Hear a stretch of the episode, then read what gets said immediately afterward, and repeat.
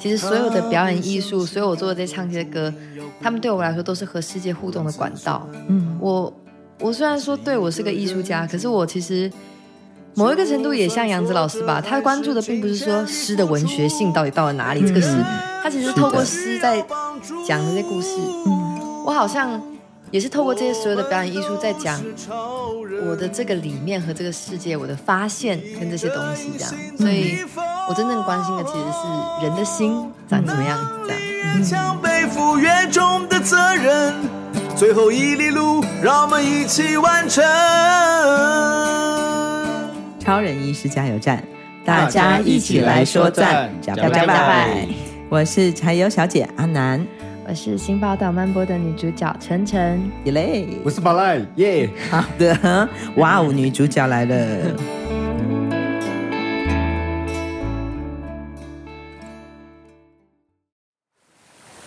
青铜慢星，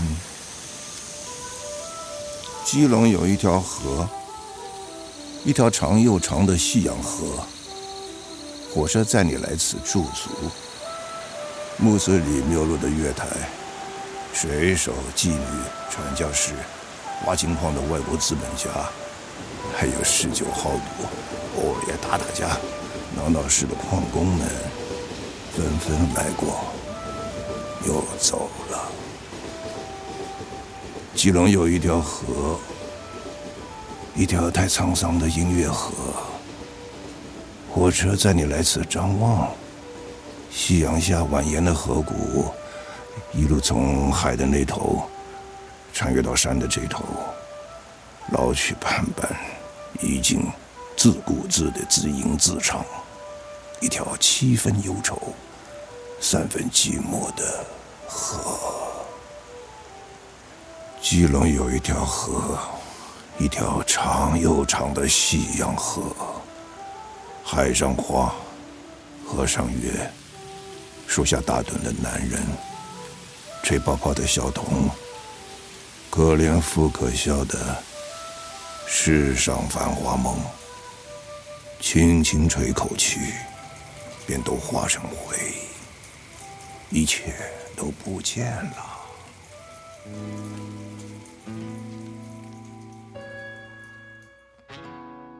刚刚我们听到的是金世杰所朗读的诗人杨泽。《金童曼心》这首诗，那今天来到我们的加油站的呢，是刚刚他已经自我介绍喽，是新宝岛漫播这部纪录片的女主角 晨晨，欢迎你，晨晨。Hello，大家好。Hello，其实我跟宝赖小公主 远从台东飙回台北，然后晨晨其实现在也是住在台东，对，对不对？然后我们明明就三个台东人，然后 就跑到台北来，啊，因为其实晨晨最近很。很忙很忙碌哦，因为这部《新宝岛漫播》纪录片呐、啊、开始上映之后，那他也发起了一个你的活动叫什么？对，就是把这个片子带着来游台湾，游台湾哦，这是游宝岛的一个概念，游宝岛没错。今年度对我个人而言，我我只能说个人而言哦，嗯嗯，最怪奇、最奇怪的一部嗯纪录片吗？还是电影？But anyway，我真的在十月底的时候，秋天刚开始不久，就看到了这部电影，然后觉得很有感觉。尤其，嗯、呃，这位诗人杨泽，他。明明是描述他的纪录片，可是他却拍了一部好像是浪漫爱情轻喜剧的音乐电影。可是很有趣的是，明明是纪录片，为什么她是女主角呢？嗯，嗯，男主角不是应该杨泽吗？嗯嗯，嗯，那到底男主角是谁呀？对，是男主角太奇怪了，男主角还不是杨泽。咦？对，杨泽竟然自己跑去当变成了导演，在电影当中他比较像客串。对，很妙。男主角是他过去的学生骆以军。OK，我们的小说家骆以军，没错，嗯，他其实是木素媒体制作发行的。他们在岛屿写作系列、文学家系列的第三系列了哦。嗯，呃，我觉得这个系列纪录片系列，其实从好多年前开始，我就觉得这是一个很伟大的计划。嗯，嗯，然后他透过呃用纪录片的方式，把我们在这个岛屿成长的写作者。的身影、作品，还有他的人生，嗯、记录了下来。通过这些纪录片的影像，包括他的作品，让我们可以一直、一直、一直看下去。好，嗯、这是背景。嗯、结果我们的这个杨老师的第三系列《新宝岛漫播》，明明就是应该他是纪录片的主角呀，嗯、就是我们刚刚讲回来了，没错。对，他变成了一个自编自导，他有算演吗？啊、呃，有，但我就说他的演的真的是。应该也不算演，他有在画面中出现。哎，其实说老实话，他并没有真的讲过为什么他要用这样的方式。嗯，很像是我们就意识到的时候，就已经正在这个方式中做。嗯嗯。嗯，然后，其实过程当中，嗯、呃，我觉得参与的人并不是都那么的理解到底杨老师他到底在想什么，到底这些怪奇的东西拼起来是什么。我中间一度觉得说，这个后面这个 OK 吗？这个这个这些东西。凑得起来吗？这样子，嗯嗯嗯嗯。然后，对，有点对我来说也比较是，等到真的到了首映会去看见他在大荧幕里头那个故事是被怎么拼凑的，其实给我很深的感动跟感谢。嗯嗯嗯嗯。哦、呃，杨老师，我觉得他在做这部纪录片的一个心态啊，好像他在写诗一样。嗯，其实他一直在人生里面在收集不同的文字。不同的灵感，然后最后才会写出那首诗。嗯、所以这部纪录片据说花了六年的时间才拍完哈。嗯，你也跟着他拍了六年吗？嗯，没有，我其实是是参与了三年。OK 啊，他们到一半之后才找到我，嗯、我后来是中那个中间才加入的。像一条悲伤的慢船，写下了一切的渴望。也写下一切的悲伤。我们刚刚一直在说，这是一部类纪录片、类似纪录片的概念。它并不是那个被拍的那个主角，而且他在这里面，刚刚有讲有骆以军啊，有不同的他的学生、他的文学的朋友或是音乐的朋友，都变成了这部。其实有点像故事一样、剧情片一样的内容。那我还是截取杨老师自己说的好了。他想再为他自己所珍视的人事物做见证，因为心有所爱、有所坚持，所以不愿意看到这些所爱被轻忽、伪弃、湮灭于尘。在这点上，纪录片作为一种反抗遗忘、对抗时间的艺术。晨晨，你在这部纪录片里面，你是谁？首映会结束之后，因为我的爸妈有来看，嗯，那他们他们也在做表演艺术，他们是很挑剔的，然后他们竟然跟我说：“嗯，丫头，你演的不错哎。”好的。然后我心中产生一个困惑，说：“演啊？我有在演吗？我有在演吗？这样子，我说嗯，这哦，我有在演吗？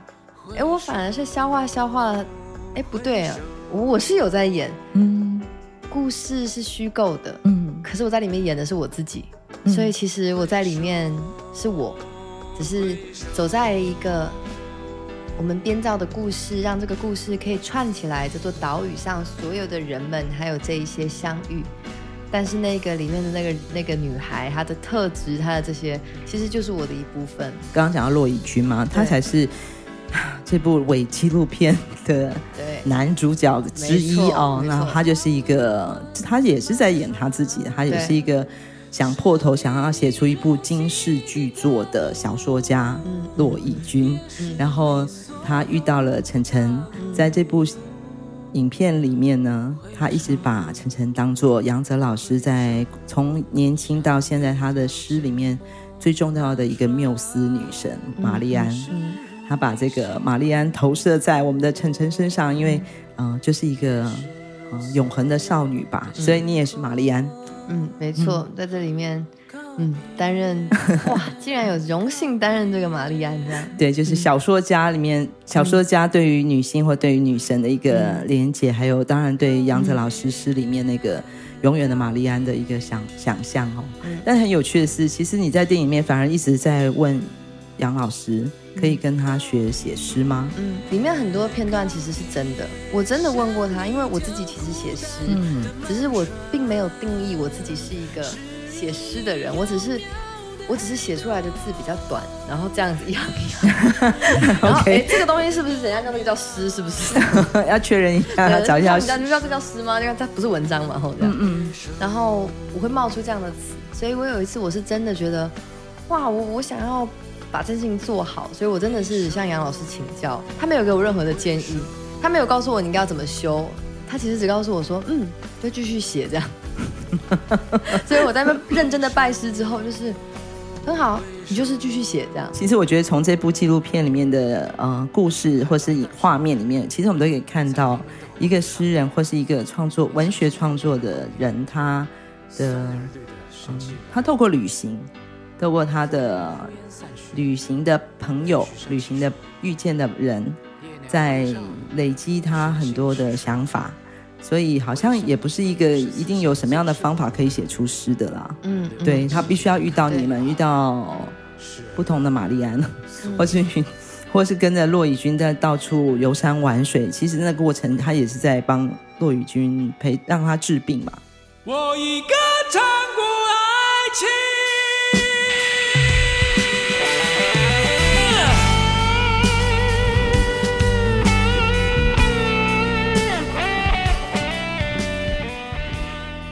看的过程中，我有一度闭上眼睛，嗯，但我不是打瞌睡哦，嗯，其实我是在听声音，啊，那的确就有人说起了这句话，他说，其实这一部纪录片也是可以用耳朵听的纪录片，嗯嗯，嗯。对，就像这部电电影的片名一样，叫《新宝岛漫步》，嗯，就是音乐，嗯，嗯。所以这部。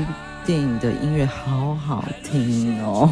啊，承恩在这里面也其实有跟啊、呃、不同的音乐人一起工作，对不对？对，嗯，包括哪些人呢？嗯、呃，在这里面当然有一部分是和很年轻的这个缪夫人的乐团，缪夫人乐团，嗯，嗯对，几个非常年轻的大男孩们，我就说哇，这真的是玩团的，真的是那种会抱在一起的男孩子们，真有荣幸混进他们里面。但为什么叫缪夫人？嗯。他们当时取的这个团名就是、嗯、那个缪，它其实是缪斯的缪.但我不知道为什么在一个没有一个女人的团，他们要故意放缪夫人。好的，这个就可以下次请缪夫人来聊聊这样。嗯，然后这个团名其实也勾起杨子老师的说，嗯，真是有趣，因为玛丽安其实就是一个这样的角色，就是缪斯、嗯，一个、嗯、一个到底存在或不存在的那一个在那里的那个，嗯，对，嗯，然后中间也。主要是和他们合作，然后也有一些其他的嗯音乐家吗？哎，然后和林英就比较没有直接合作到，嗯嗯但是比是很享受去看彼此是怎么样创作跟怎么样发展创作的这样。嗯嗯，嗯所以呃，听众朋友，其实真的非常鼓励大家走进电影院去看这部。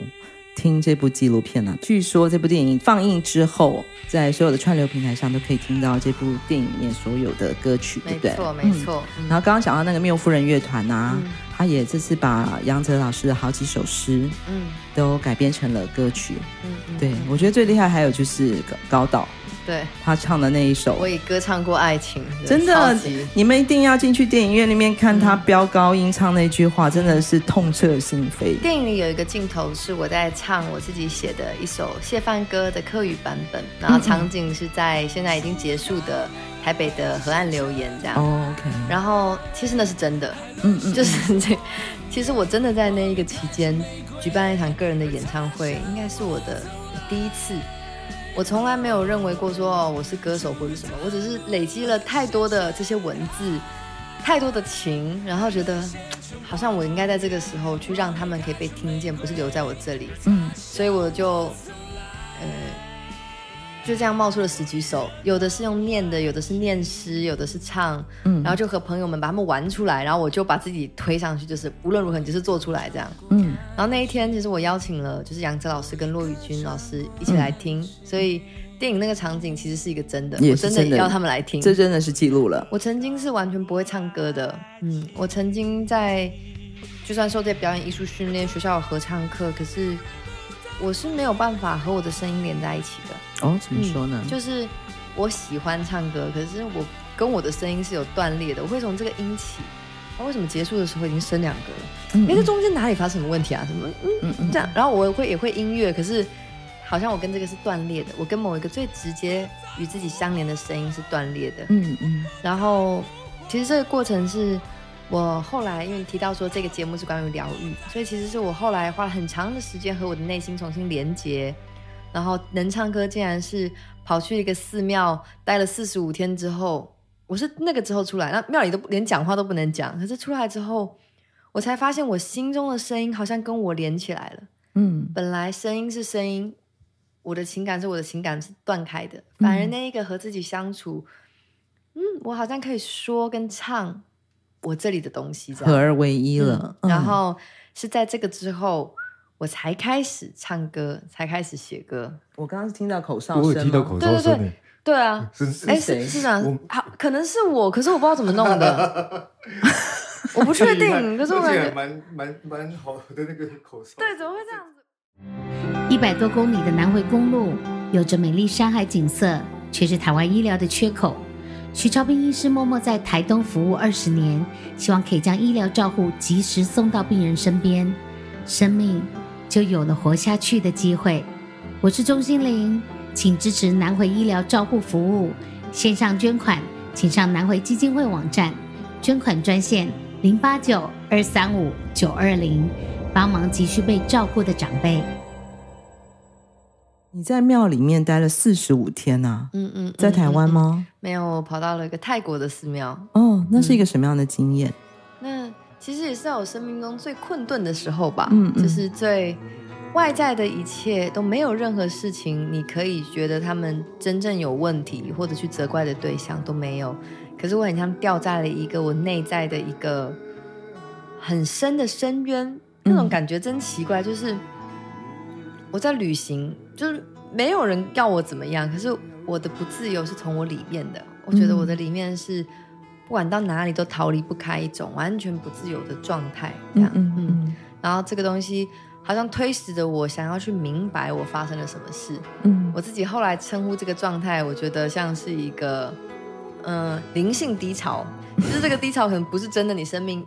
那样的撞击的低潮，可是是有一种透过这个把你推向某一个你要去的地方吗？嗯，所以在那个我完全不知道该怎么办了之后，有了一个庙，有一个这个空间，我说那就试试看吧，这样，嗯，所以这个事情它才连了起来，这样，嗯，然后也和自己认识自己，和自己相处，也成为了大概我整个人生最核心的。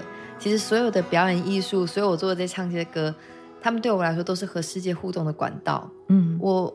我虽然说对我是个艺术家，可是我其实某一个程度也像杨子老师吧，他关注的并不是说诗的文学性到底到了哪里，嗯、这个诗，他其实透过诗在讲的这些故事。嗯，我好像也是透过这些所有的表演艺术在讲我的这个里面和这个世界，我的发现跟这些东西这样，所以我真正关心的其实是人的心长什么样子这样。嗯。嗯也就是自己找到了疗愈自己声音跟人跟心连接的那个方法，嗯、那个处方。对对对，你现在愿意唱一段跟我们分享吗？哦、好啊，我就这样清唱，嗯、没问题。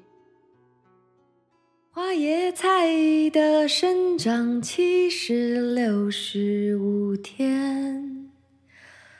红萝卜长两个四十天，小番茄它需要九十天，黄豆长大要四个月，芭乐长成树至少一年。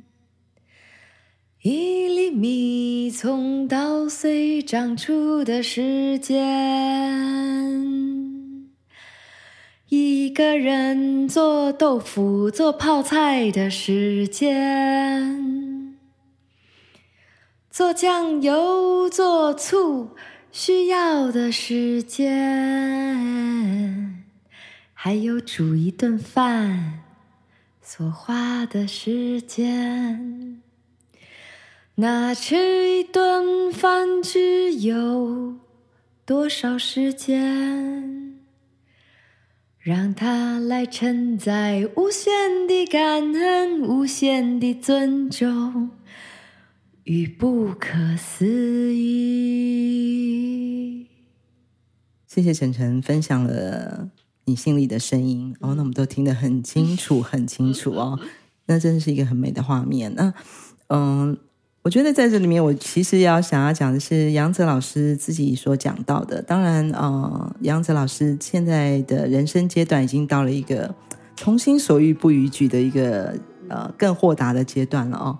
可是他在这部电影里面呢，他却越发的年轻，像是少年一般的，呃，召集了老中青各代的音乐人一起来飙歌。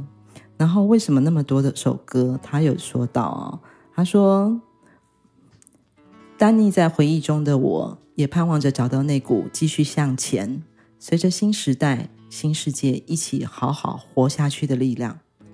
我不能告诉你那股力量是什么，只有音乐能告诉你。我觉得连文学也无法告诉我们，如果最靠近回忆、最靠近死亡的东西叫音乐，那么最靠近哲学、最靠近人生的东西也叫音乐。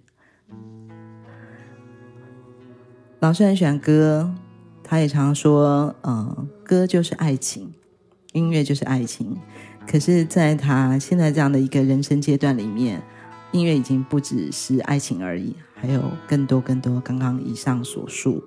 那我觉得答案呢，某一部分也在晨晨找到自己声音的时候，告诉了我们。然后我们刚刚都已经听到了我。我也觉得我很想谈谈这个音乐之间的关系。就是我其实我有很长的时间我在旅行在国外的不同的地方，那会有人人们问我说。那来自台湾的音乐是什么？嗯，这个问题其实对我来说变成了像是一个大灾问一般。台湾的音乐是什么？嗯，台湾有这么多不同的人在这座岛上，然后经历过了这么多不同的历史，甚至重新找回我们的民歌。它并不是我们是先听了西方的歌之后才回来。嗯，就这个岛屿发生的事情太复杂了。你说台湾的音乐是什么？嗯，我不知道。我没办法找到任何一首歌可以说这个是台湾的音乐，然后我觉得这个片给了我一个回答，嗯，一个没有一个答案的回答，嗯，这个片里头有恒春的阿妈唱的歌，嗯，有这个新时代那个玩 band 的乐团的那个那个这些大男孩们唱的歌，嗯，有有这些呃老的歌，就是就是是各式各样的有。有在这个土地上生长的普通的原住民，把奈那布的声音，他们的歌，就是这一部片里面包含了好多不同的歌跟声音，嗯、也有也有像我也不知道该怎么定义我自己的这样子的歌，可是他得以被承载。然后在和一个朋友，也是一个写文字的朋友聊到的时候，他说他觉得也许诗真的是这一切的答案。他常常在想，有什么方式可以容纳这些不同的对立。没办法，他们本质都是冲突的啊。嗯，这个 A 跟 B 就不可能放在一起嘛。这个可是好像在诗里面，哪怕是那些需要去对立跟反抗的，哪怕是那些好笑的，哪怕是那些所有的要哀悼的，或者是很浪漫的，呃，诗完全有一个向着载体跟空间去承载。嗯，所以在这个片里头，它真的没有对。它甚至可能搞不好很不对，因为真的是不知道该怎么去分类它。里面你说它代表什么？但是它它是爱。我觉得我在这里面只是这个玛丽安的化身，玛丽安的形象化的化身。可是这个片中其实有许许多多的玛丽安，有那些年轻的，有那些老的，那些小的，它是许许多多的。玛丽安是什么？它是它是那个缪斯。它是那个启发，它是那个勾着你不得不一定要往那个方向去的动力。嗯，你不知道你找到的会是什么，可是如果没有它在前面诱惑你，你可能不会踏上那一条路。嗯，然后其实看到电影最后的时候，嗯，呃，偷偷小爆了一下 电影的最后的一首歌，然后其实是毛安祖的《出海口》。我其实听过这个歌很多遍，我也觉得嗯很好听。这样，可是突然在电影里听的时候，我听到了他唱的那两句话，说。你不曾拥有谁，谁也不曾拥有你。突然对我来说，玛丽安是台湾。哦、oh. 嗯，我看到的玛丽安，在这部片里面，它就是这座宝岛。嗯，这一座没有任何人真正拥有，他也不拥有任何人的这一座岛。可是他，他就是在这里。嗯，他就是就是在这里，带给我们无数的启发、灵感、爱恨情仇、追寻，然后。嗯，在我的心中，玛丽安成为了某一个母亲。嗯，她不，她是少女，但是也是母亲。刚刚晨晨分享的那个毛安祖这首《移动的伤口》，呃，大家会一直记记得深刻的是那个出海口，嗯、每个人的灵魂跟心之所向的那个出海口在哪里？嗯、那也是，呃，我想也是杨老师之所以他很爱这首歌，哎，对，对他一直想要告诉我们的，就是应该是整部电影最终他想要告诉我们的一个，呃，共同的方向吧。嗯、而这个方向不是他自己找到而已，嗯、更重要的是大家一起肩并肩一起走。嗯，这是他在。嗯，这部所谓的伪纪录片里面，他真正想要写给台湾的一首情诗吧？嗯、有人是这么说的。你从不属于谁，谁也不能拥有你。你是什么时候搬来台东的？我其实正式搬来是今年三月的时候搬到鹿野。嗯、OK，但是前面大概其实从二零二。一年开始吧，我几乎就是我只要住在哪里，就百分之九十间九十的时间不在那里，我就是一直在移动、旅行，依依据我的工作、我的创作，跑到不同的地方生活。然后台东、花东其实是我很常很常来的地方，我非常非常多的朋友在这里。然后心中隐约是知道，嗯，那个与大自然在一起，这绝对绝对是我想要过的生活的模式。然后也越来越看到是。台北很可爱啊，好玩呐、啊。可是我的养分在不同的地方，就是现在我想要收的养分，我知道我要我在那里，我想要的是更能够更靠近这个土地，去听见真的在那边的这些声音。嗯嗯嗯。所以为什么是路演呢？就是我们其实是五个女孩子，嗯、我们就是原来有一个契机一起搬过去，然后我们决定调频做一个五个人都许一个愿。许一个我们最想住的房子是什么样子哦、嗯，所以其实 嗯是综合了所有人的梦，我们真的做了一个梦。有人说要离火车站近，可是离市区不要太远，但不要在市区。两层楼的白色的木头的房子，最好旁边有溪。然后我说到有溪了，再加个温泉好了，加个温泉。反正总之呢，鹿野就是一个这样的地方。我们真的找到一栋这样的房子，哇，真的实现。旁边十五分钟有温泉，然后有溪，然后一个两层楼的。可以容得下我们所有人的一个房子，还有庭院，哇，真的实现了耶！嗯，所以在台东都做什么呢？台东现在对我来说是家，是心灵的家。可是我的生命一样是随着这些，像是带着一个片环岛，好像还在这个拓展的状态，去连接、去串联、去把这些力量带回来。所以对我来说，其实回到台东对我来说是回家休息。包括杨老师自己都觉得这部电影也有一种公路电影的感觉，嗯，其实就是不断的旅行，嗯嗯啊、呃，就像他自己从年轻时候，呃，他是嘉义人嘛，对对，然后大学在台大外文系毕业了之后，就到了美国，嗯、然后在美国待了好多年，然后又回到了台湾，嗯，然后开始了他在他跟台湾跟他的故乡。这一路一路的旅程，嗯，这一次电影里面，他有三首新诗，都是以一个慢新的格式去写。嗯、其实慢新是什么格式呢？就是没有格式。嗯，就像我们刚刚电影一开始啊，刚刚节目一开始听到的啊，金世杰老师他所朗读的这首啊，青铜慢新，嗯，那也可以是算是老师游戏人生的写照的。现现阶段的一一一个部分吧，嗯，那讲回到今天，呃，我们这部影片，其实有人也讲到了一句话，他说，在这部电影电影里面说的歌啊，都是巫，嗯，巫的歌，是充满了巫的灵性的一首歌，嗯，很多首在这里面。然后我不禁想到，哎，这原来这部电影其实慢坡，我今天还查了一下，到底 Mambo 是一首是什么样的音乐风格？它竟然是海地的祭女祭司的一个名字，叫 Mambo。那事实上，它就形成了这个，简单来讲，就是人们听到这样的音乐、这样的歌声，它基本上是一个没有格式的，然后很自由奔放的音乐。嗯，应该就是自由的灵魂吧。宝岛慢波，你听过这首歌吗？有。有哦，我当然有，我在电影里面还唱。我说小时候你有听过吗？小时候有，真的有听过，对不对？其实听众朋友可以自己去 YouTube 找一下，这是一首很经典的台语歌。对，怎么会在那个年代台语歌会跑出这么一首舞曲哦？应该讲舞曲，可是它的歌词又是这么的有趣，对，这么丰富。然后老师这么爱这个他的土地，爱他的家乡，爱他的。这个岛屿，嗯、然后就变成了一首《新宝岛漫播》。对，但它是一首歌吗？嗯、就像呃诗人红红他所说的，嗯，不是在宝岛上跳慢波，而是有了慢波，我们才得以肯认这是一座宝岛。嗯，那是什么意思？因为那是一个我们生长着母亲之岛，是一个自由之岛吧？嗯，你觉得呢？是。这个土地，我每每都觉得旅行了世界各地，我每每都赞叹的，我来自这里真好。嗯。哎呦，大家出来点歌哦。哎呦，大家小酒来吃头。无分男女老幼，紧出来哟！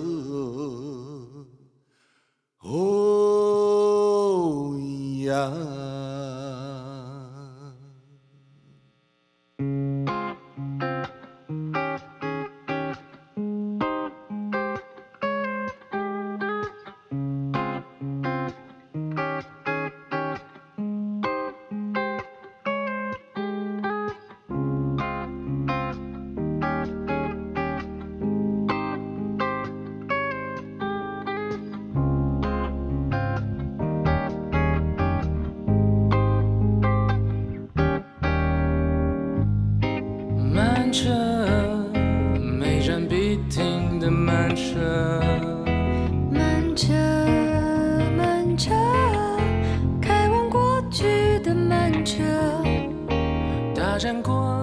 感谢诗人，感谢所有的艺术家，感谢这座岛屿养养分，养出了这么多美丽的事物。所以杨子老师这部《新宝岛漫播》也是献给我们所爱的土地这个岛屿的。谢谢今天我们的玛丽安，真正从她心里分享给大家的美好的声音的晨晨，然后来到今天的加油站。但是我们还是要赶快提醒大家，一定要赶快去电影院里面来欣赏这部《新宝岛漫播》。那接下来我们还有在哪些地方可以看到这部电影呢？嗯，二十七号的晚上是在台东，二十八号会到高雄，二十九号到台南。以上的这几场都是包场嘛？哈，对，都是包场。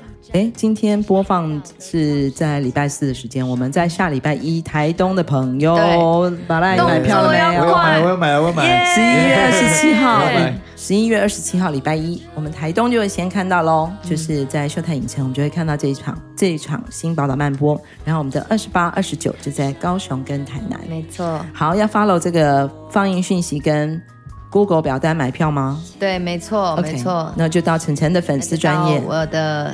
嗯，对，我的粉丝专业账号是什么？晨晨耳东晨，然后尘埃的尘，后面是晨晨，你就可以看到相关的资讯了。OK，那今天我们谢谢晨晨来到加油站，跟我们分享了这么美好的故事。嗯、然后不要忘记去看《新宝岛漫播》，去看去看，那是一个很，很不要错过，很疗愈的电影，我必须这么说。不管你看不看得懂，对，闭上眼睛看都可以，因为实在太好听了。马萨鲁。老机关车，新机关车，日以继夜，蜜糖香蕉配来品，抽上抢购装浓茶。慢车开往过去的慢车，儿歌慢慢车般摇啊摇，晃一晃，摇出了多少人的乡愁，多少人的歌。从屏东到台东这条南回公路上，有一间超人医师加油站，二十四小时不打烊。我们在这里与你一起分享公路上的故事。本节目是由医疗财团法人南回基金会制作，欢迎大家多多分享，以及在我们的节目下留言。我们下周见。也把台湾摇到了蔚蓝壮阔